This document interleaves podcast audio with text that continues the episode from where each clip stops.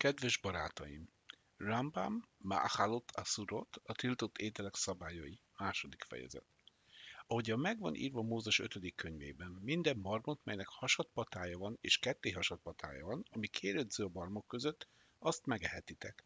Azt tanuljuk, hogy az állat, amelyik nem kérődző és nincs hasított patája, tiltott. A tiltó parancsolatot, amely egy pozitív parancsolat következménye, pozitív parancsolatnak tekintünk. A teve, a disznó, a nyúl és a mezei nyúl tekintetében Mózes harmadik könyve írja, de ezeket ne egyétek a kérdezők közül és a hasadt patájúak közül. Ebből megérthető, hogy egy negatív parancs tiltja őket annak ellenére, hogy a kóserság egyik jelével rendelkeznek. Természetesen ez vonatkozik más nem kóser házi állatokra és vadállatokra is, melyeknek nincs meg a kóserság egyik jele sem.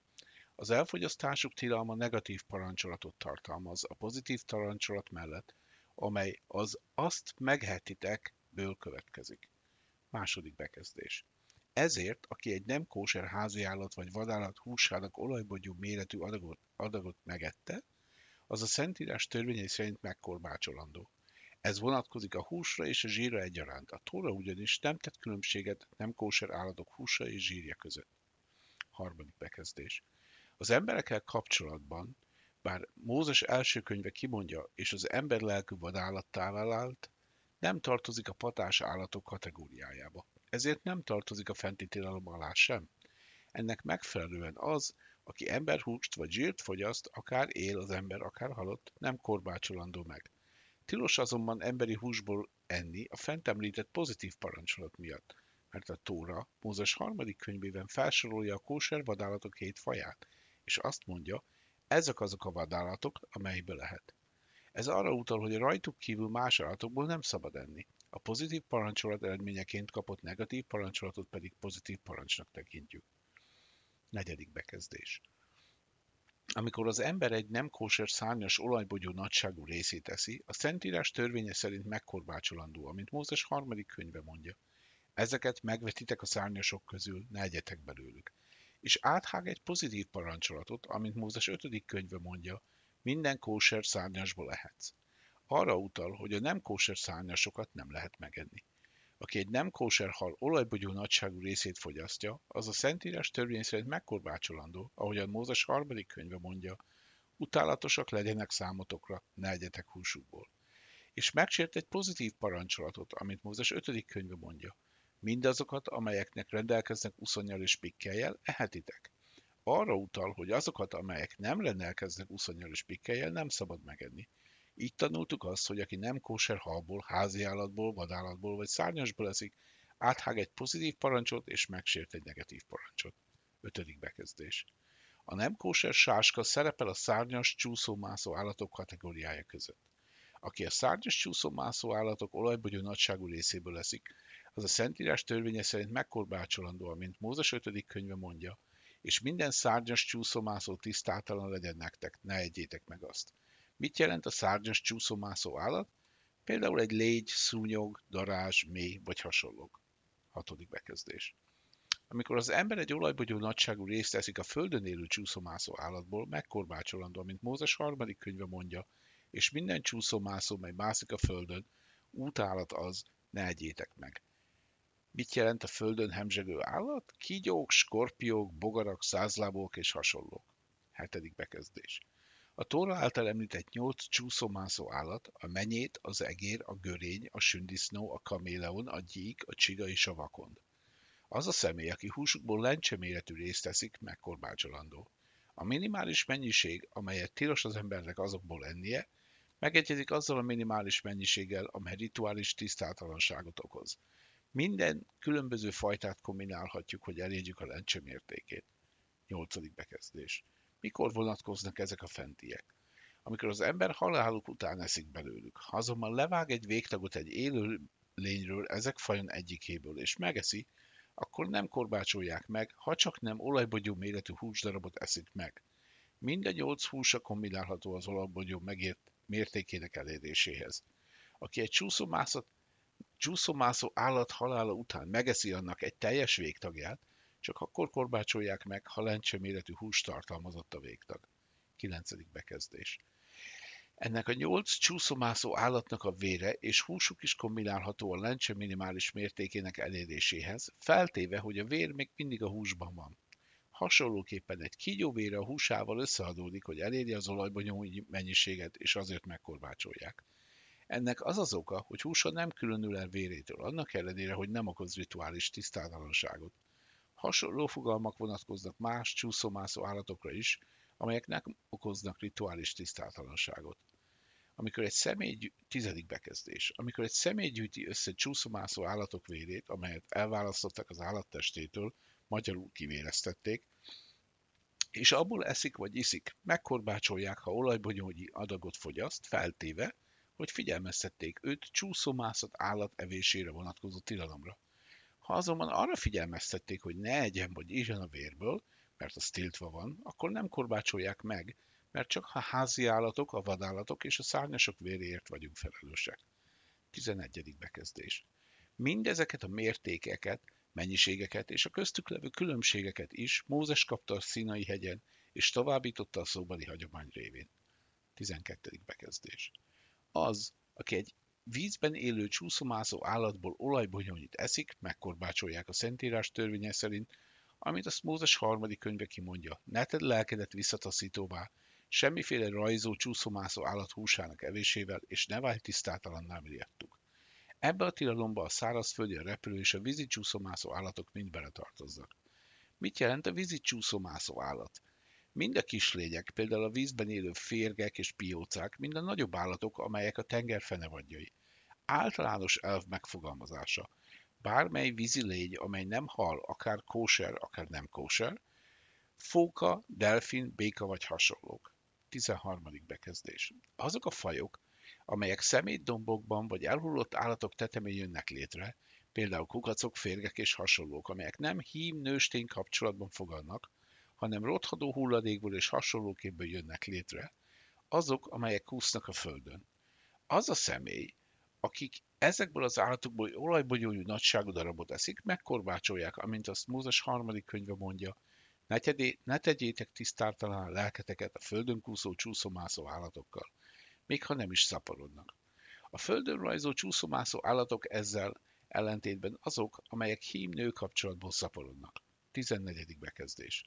A következő törvények alkalmazandók azokra a fajokra, amelyekre a gyümölcsökben és más élelmiszerekben keletkeznek. Ha elhagyják azt a helyet, ahol keletkeztek, és a földre mennek, olyan személy, aki egy olajbonyolint fogyaszt belőlük, megkorbácsolandó, mint Mózes harmadik könyve mondja, minden, ami a hasán jár, és minden, ami négy lábon jár, mind sok lábú, akik, mint csúszómászóból, mely mászik a földön, ne, egyétek, ne egyétek meg azokat, mert utálatosak azok. Ez megtiltja azokat, akik a földre mentek, még ha visszatértek az ételbe, amiben keletkeztek. Ha azonban nem hagyták el keletkezési helyüket, akkor megengedett a gyümölcs megevése a benne levő féreggel együtt.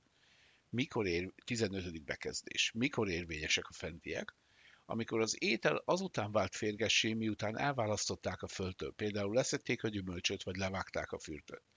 Ha azonban férgessé vált, miközben összeköttetésben állt a földdel, akkor ez a féreg tilos, mintha a féreg a földre távozott volna, mert a földön jött létre, ezért aki ebből enne, megkorbácsolandó.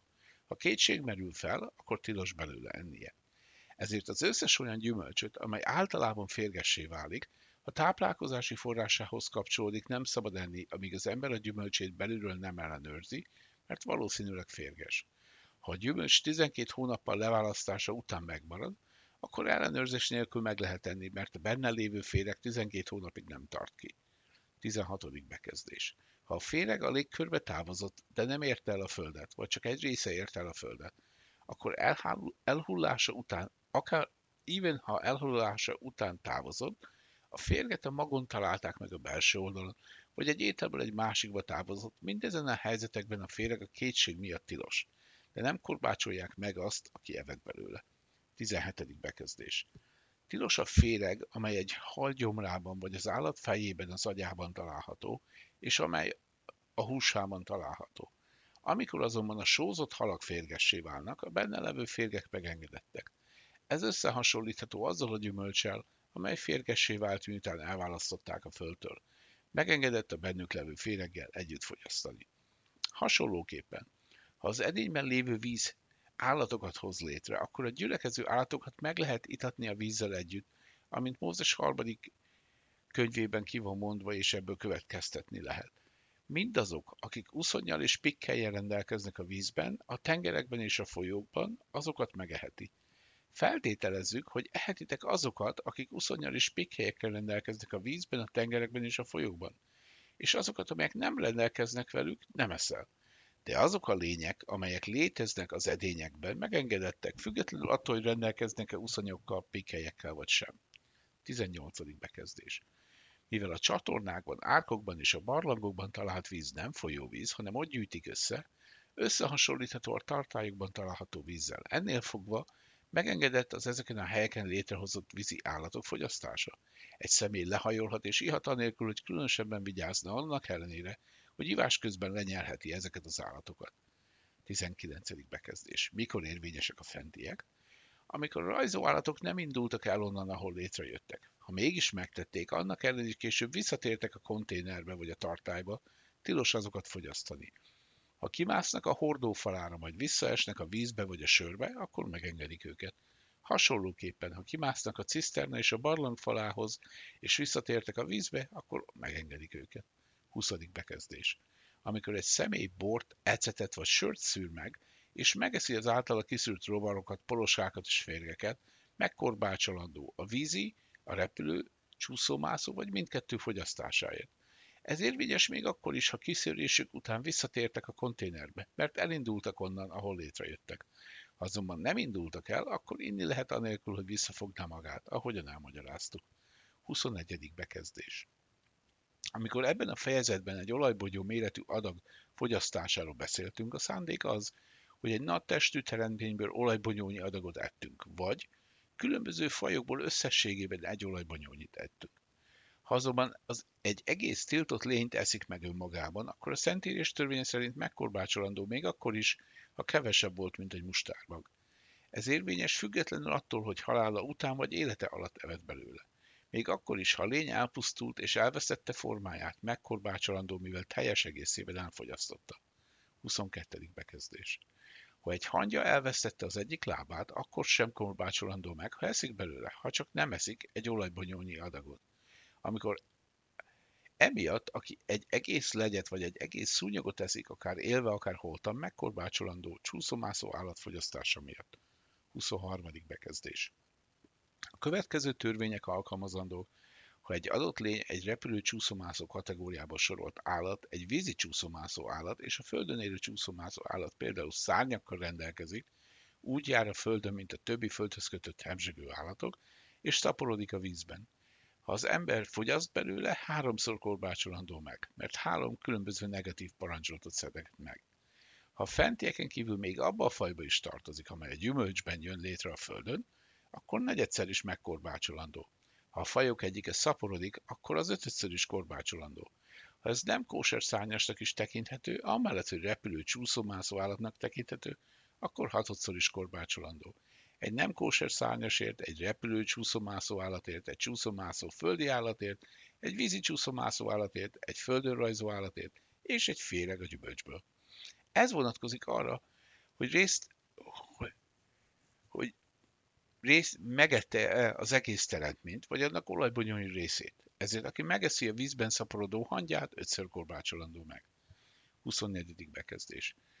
Ha valaki hangyákat zúzott össze, és még egy komplet hangyát adott hozzá, hogy az összezúzott hangyákkal együtt a teljes mennyiség egy olajbonyolni nagyságú adag legyen, és megeszi azt, hat korbácsolást ér felel. Ötért ez egy teljes hangya fogyasztásáért, és egy további, mert egy olajbonyolni mennyiséget evett elhalt nem kóser állatból.